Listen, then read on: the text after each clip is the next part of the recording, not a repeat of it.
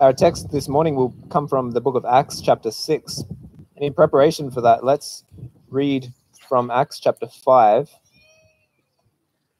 Acts chapter 5, verse 33 to 42.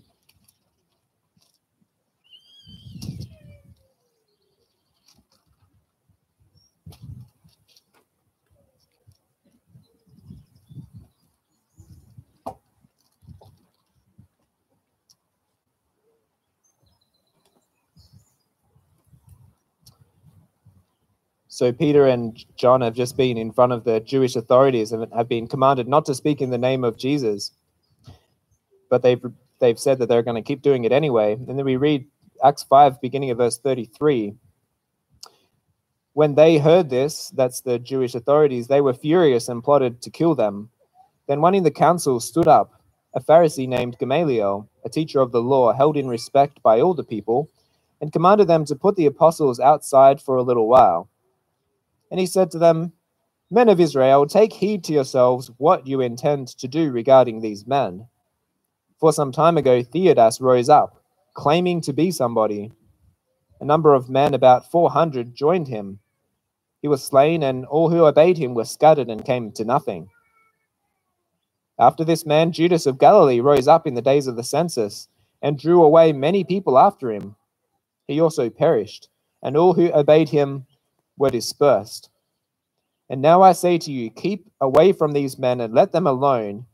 For if this plan or if this work is of men, it will come to nothing. But if it is of God, you cannot overthrow it, lest you even be found to fight against God. And they agreed with him, and when they had called for the apostles and beaten them, they commanded them that they should not speak in the name of Jesus, and let them go. So they departed from the presence of the council, rejoicing that they were counted worthy to suffer for his name. And daily in the temple and in every house they did not cease teaching and preaching Jesus as the Christ. Let's also read from the book of Ephesians, Ephesians chapter 2.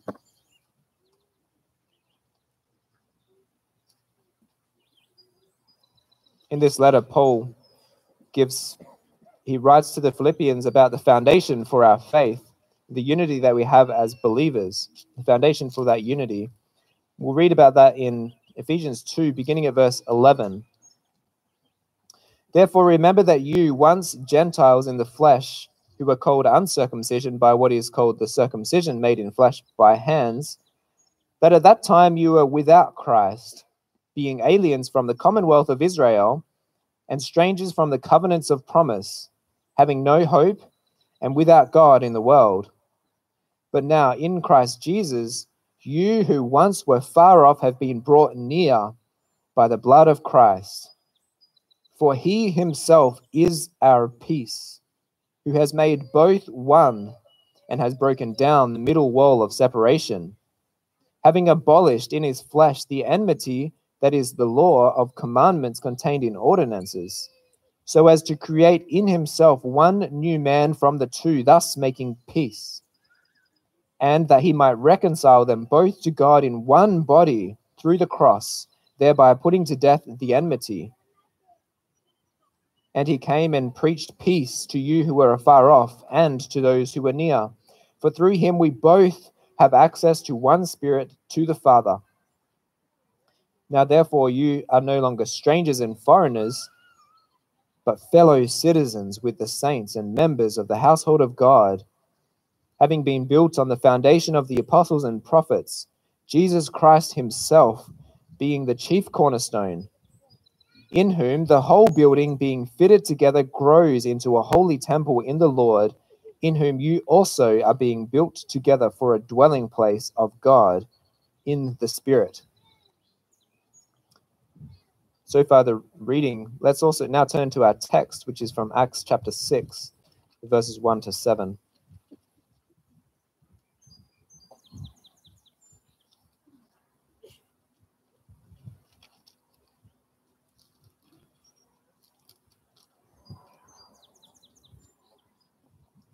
Acts chapter 6.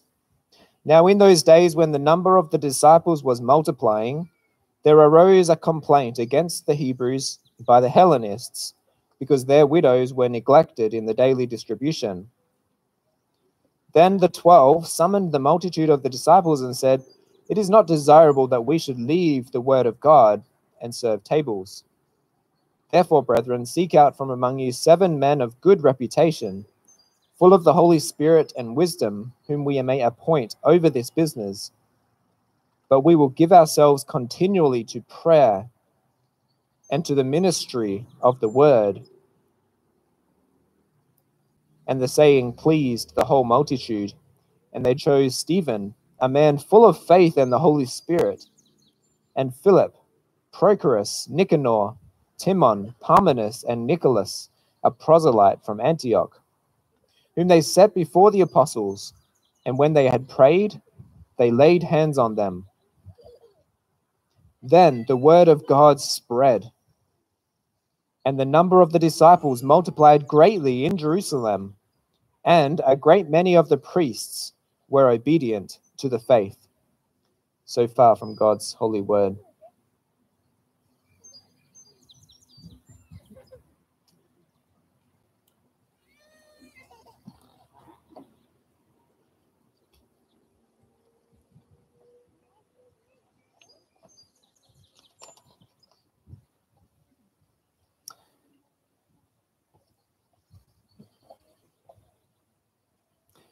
Dear brothers and sisters in our Lord Jesus Christ, in the early 1900s, immigrants flooded into the United States of America coming from many different countries around Europe. Ships came from Britain, from Ireland, from Germany, Italy, and many other countries, bringing much ethnic diversity into the States. And during this time, America was described as a melting pot, a melting pot into which many different ethnicities were stirred, many ethnicities being the ingredients to form one American nationality. The idea of the melting pot was that many different people groups would join together, that they would forget about their past divisions in Europe, and that they would be united under the Star Spangled Banner. But history has shown us that the melting pot has never worked. Ethnic division has plagued the United States throughout its history. It only takes a brief look at the news today to see that there is still much division there, not only in the States, but throughout the entire world. And it's in such a world that the church is called to give witness to Jesus Christ. Because in this world, Jesus is working to gather for himself a people from all tribes, from all nations and languages. A church which is joyfully united in him, where divisions are truly overcome, and where all people are equally cared for, including the poor, the weak, and the vulnerable.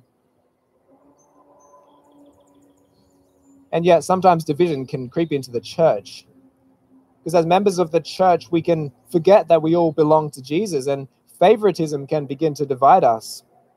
Even things like prejudice can come into the church.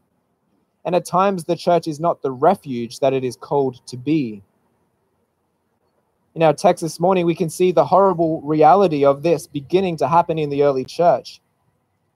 Perhaps when you think about the early church, you think this is the golden age of the church, when lots of new believers are coming to the Lord and when there is new faith being worked. It's a golden age. The church is flourishing and it's an exciting time. But our text also shows us that the devil is fighting hard then as well. The early church had its problems too. But despite the challenges that we see in the early church, our text this morning shows us Jesus Christ, our risen and ascended Savior, caring for his church. Through his Holy Spirit, who he poured out at Pentecost, Christ makes the provision necessary so that his church can continue to be a witness of him to the ends of the earth. In his grace, he gives to his church men to serve both tables and the word. Well, first of all, we'll see the need for that service. Christ gives men to serve tables and the word. First of all, we'll see the need for that service. Perhaps you remember from last week that we saw the church began with a, a beautiful unity. The believers had all things in common, they were sharing all their possessions. It's a beautiful picture of unity in the church at the end of chapter 4. But sadly, this unity didn't last long. The beautiful picture was stained by the reality of division that we read about in our text. Acts 6, verse 1 When the number of the disciples was increasing, there arose a complaint against the Hebrews by the Hellenists because their widows were neglected in the daily distribution. So in Jerusalem at the time, there were two groups of Jews. There were the Hebrew Jews, and then there were the Hellenist Jews, or the Greek speaking Jews. The Hebrew Jews were the ones native to Jerusalem. They'd always lived there. They could count their generations back for many generations. They spoke Hebrew and Aramaic, and they were still very Jewish. But the Hellenist Jews were different. Because at this time in history, there were Jews living in many different places around Israel. For example, there was a Jewish community in Alexandria in Egypt. Other Jews had stayed behind in Babylon after the Israelites went there to exile. And these Jews were still somewhat Jewish, but they spoke Greek and perhaps picked up some Greek culture as well while they lived in these other countries. And then many of these Jews came back to live in Jerusalem. Maybe they wanted to retire there or something. And so they settled in Jerusalem, speaking Greek and taking parts of Greek culture with them. To help us imagine this, it's a little bit like the city of Brampton, where you have Punjabi Canadians living alongside traditional Canadians. In a similar way, Jerusalem had the separate communities of Hellenist Jews and Hebrew Jews. But when the early church began, it included people from both of these groups. While they had previously lived in separate communities, now they became part of the same movement, the same group of people. And it had worked really well at first, as we saw last week. In Acts 4, the early church had all things in common. There was a beautiful unity. But it didn't last. A complaint arose that the Hellenist widows were being neglected. Widows neglected in the church. Now, this should not have happened in the church. We're not sure if this was a direct act of direct ethnic discrimination, but there was at least the perception of prejudice behind this complaint. And neither neglect of widows nor a hint of prejudice should happen in the church of Jesus Christ. Actually, in the Old Testament, God had commanded his people to look after widows. In Deuteronomy 14, God commanded that a special collection be made for the Levite, the sojourner, the orphans, and the widows. So God made a special provision for them. In fact, God Himself cares for widows in a special way. Psalm 68 5 says that God is a father of the fatherless and defender of widows. Orphans and widows, they were the most vulnerable, the most unprotected in society. And, and what an astounding picture of God, brothers and sisters the Almighty, the all sovereign God who, who moves planets and controls oceans. What a most an astounding picture of his love that he loves the poorest, the most vulnerable, and unprotected. Early this year, my grandmother passed away, and she'd been a, a widow for 30 years. And we sang from this psalm, Psalm 68. And we could know that for each of those 30 years, God was her protector, a defender of widows. What an amazing God we have that He shows His love for, for the most vulnerable and the weakest. You can also see this in Jesus' ministry when He healed many widows and vulnerable people. The heart of God is shown in the love of Jesus for orphans and widows. And further, God also show, uses the church as a means to protect such vulnerable people. We sang from Psalm 147, where it says that the Lord builds up Jerusalem, he gathers the outcasts of Israel, he heals the brokenhearted and binds up their wounds. Jerusalem, the church, this is the place where God gathers vulnerable people, the place where he protects widows and orphans in distress. How tragic then that widows were being neglected because widows should never be neglected in the church. And neither should there be a hint of prejudice in the church. Because if there's one place where there should be unity between all people groups, it's the church of Jesus. If there's one place where everyone is equal and treated equally, It's in the church. As we read from Ephesians chapter 2, Paul says that Jesus himself is our peace, who has made both one and has broken down the dividing wall of hostility. We all belong to the body of Christ. It doesn't matter what people group we come from, what job we have, what family we belong to, what our views are on COVID. We are one in the body of Christ. Brothers and sisters, let's just pause for a second to admire the beautiful picture that the church is called to be. The church is called to reflect the heart of God for the weak and vulnerable, to express the love that Jesus himself showed. And further, the church is called to be united in him, in Jesus, because we have all been saved by his great love for us. Isn't that a beautiful picture? The church of Jesus Christ, a place of refuge, a place of joy, a taste of heaven. But the complaint that we see in our text, it threatened that beautiful reality. This was a problem that needed to be dealt with. And it needed to be dealt with especially because it was leading to a second problem, which is the problem of distraction. Verse 2 says that the 12 summoned the multitude of disciples and said, It is not desirable that we should leave the word of God and serve tables. Now, you remember from last week that the apostles were giving testimony of Jesus' resurrection with great power. This was their calling to be witnesses of Jesus to the ends of the earth. But this problem to serve tables, it's an important task, but it was a distraction from their task to which they had been called. They could see that the problem needed to be dealt with, but they could also see that it would distract them from their task and calling. Their service was to the word. Now, note that both of these problems, the problem of distribution and the problem of distraction, both have the same root. And there is a danger of the church shifting its focus away from having Jesus at the center. This is a danger for us today as well. There's a danger that we can forget our identity as one in Jesus Christ.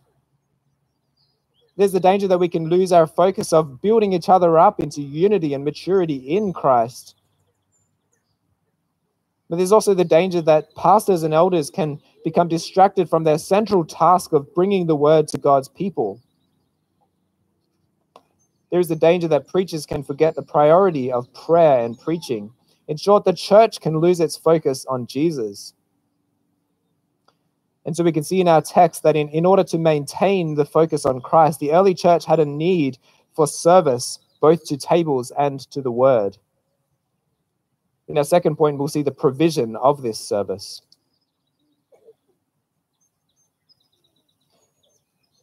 First, there's a provision for the service of tables. The apostles called a congregational meeting with the whole church, including both the Jewish Jews and the Greek speaking Jews. And then we read in verse 3 Therefore, brothers, pick out from among you seven men of good repute, full of the Spirit and wisdom, whom we will appoint to this duty but we will devote ourselves to prayer and to the ministry of the word. So, in their congregational meeting, the apostles told them to elect seven men full of the Spirit and wisdom. The problem is a complex problem, as we've seen, and so it required wisdom to deal with it. And the Spirit was the one who would equip these men, He was the source of their wisdom. There's a couple of things we can note about the names of the men they chose.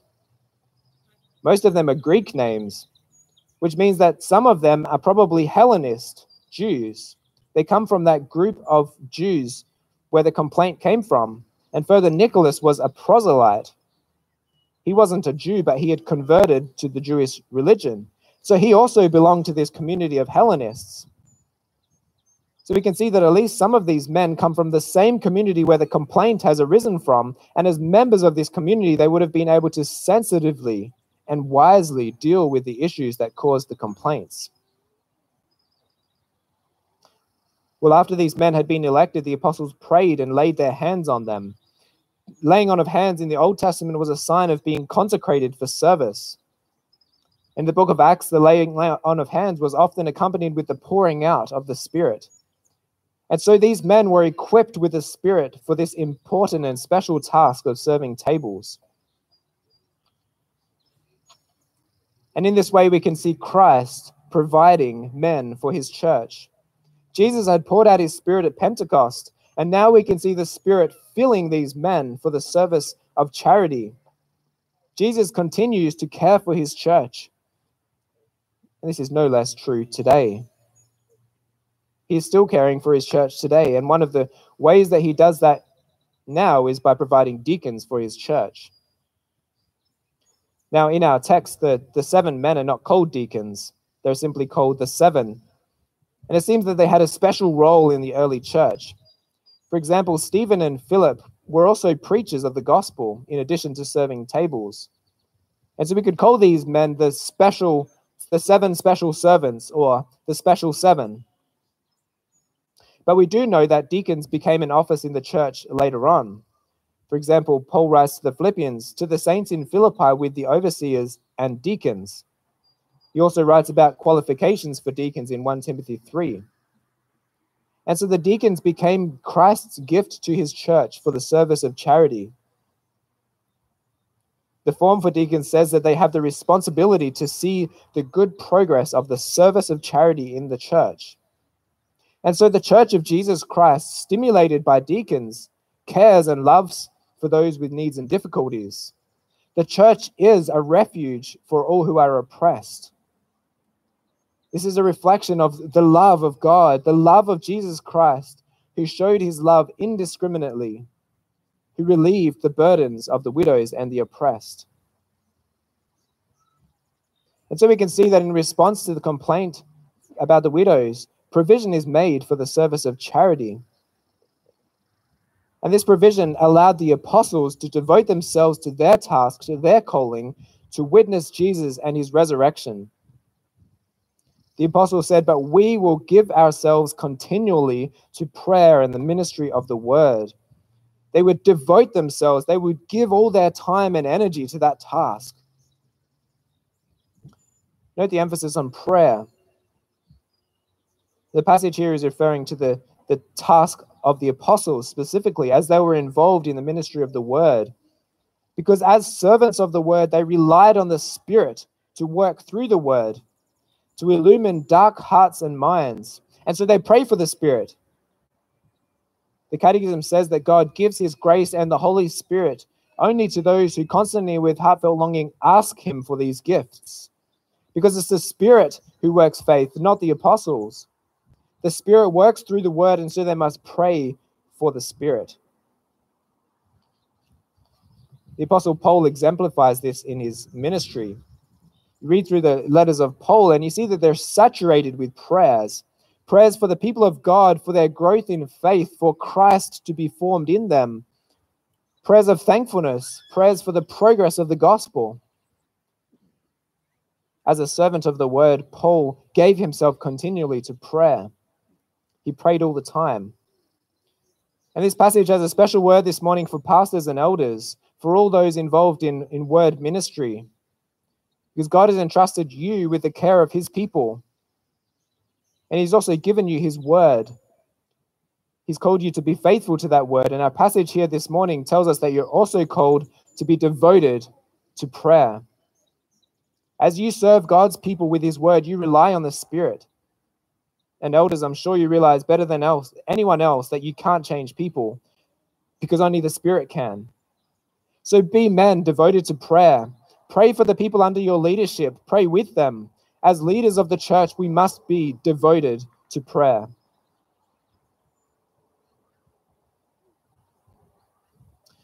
Well, as, as well as being a specific calling to those in, involved in word ministry, prayer is also for every Christian all of us have the task and the responsibility to pray. We see that in the book of Acts, Acts 1:14, the whole church devoted themselves to prayer. Acts 2:42, they devoted themselves to the apostles' teaching, the fellowship, the breaking of bread and prayers. The entire early church devoted themselves to prayer. You can also see this in, in Paul's writings. He says, Pray without ceasing. Devote yourself to prayer, Romans 12. Continue steadfastly with prayer, Colossians 4. These commands are directed at all Christians. As Christians, God calls us to pray to Him, and He gives us the great opportunity to do that, privilege of prayer. Are we a praying church? Are we devoted to prayer? Well, prayer also binds us together. The unity that we heard about at the end of Acts 4, surely that was in part a result of the believers devoting themselves to prayer. Remember last week we heard that the apostles prayed from Psalm 2.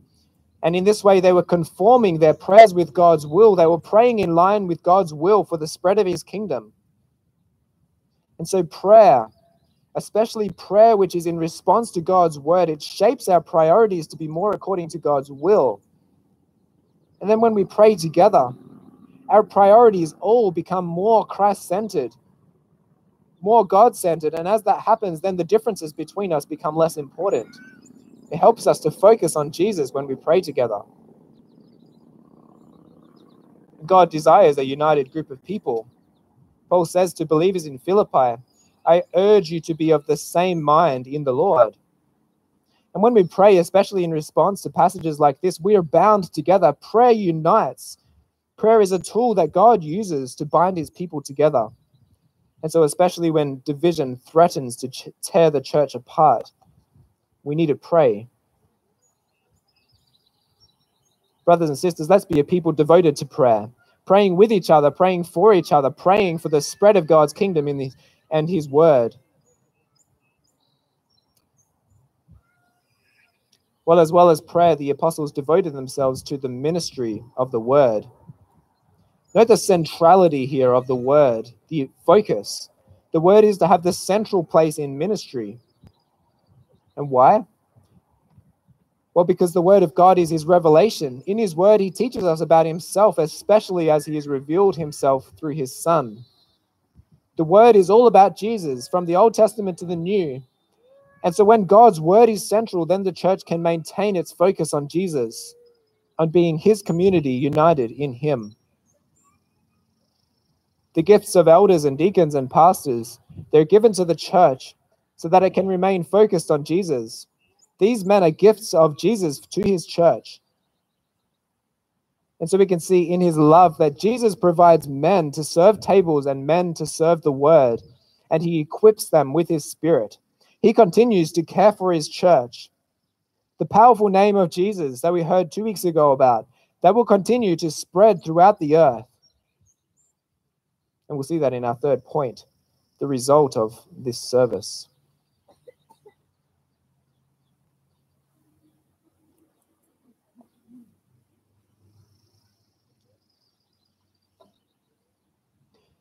Because while different people groups remain divided in the church, in the world, God unites them in his church. The problem in our text, it had the potential to divide the church and to limit the spread of the gospel. But God is at work in the church, and so it cannot be overthrown. The message of salvation will continue to go out to the ends of the earth. And so we read in verse 7 the word of God continued to increase, and the number of the disciples multiplied greatly in Jerusalem, and a great number of the priests became obedient to the faith. The word of God increased. As we've seen, the church is built on the word the word about Jesus, that's the foundation of the church. And so the name of Jesus, witnessed in his word, was being spread. The word increased. Again, it shows to us the importance of the word. The provision of the seven special servants allowed for the word to increase as the apostles devoted themselves to that word. And so the name of Jesus continued to spread. The word also had an impact on many priests who became obedient to the faith. Because now that the temple was no longer central in their worship, but the name of Jesus was central. So now these priests, instead of making sacrifices, worshipped Jesus as the ultimate sacrifice. Instead of serving God in the temple, they served God by being temples of the Holy Spirit. The temple worship was done away with, and they became members of the church by believing in Jesus Christ. And today it's our Lord Jesus who remains the foundation of the church. It's through him that we belong to the church. We believe that he has died to bring us into a relationship with God. Because Jesus showed his love by dying for the whole church, by people from all different tribes and nations. He did not discriminate when he was on the cross, but he showed his love indiscriminately for his people. He loved us despite our sin and our un- un- unloveliness. He loved us without regarding our ethnic background or our job position or our standing in society. And so we also must have faith in him, believing that he has died for us.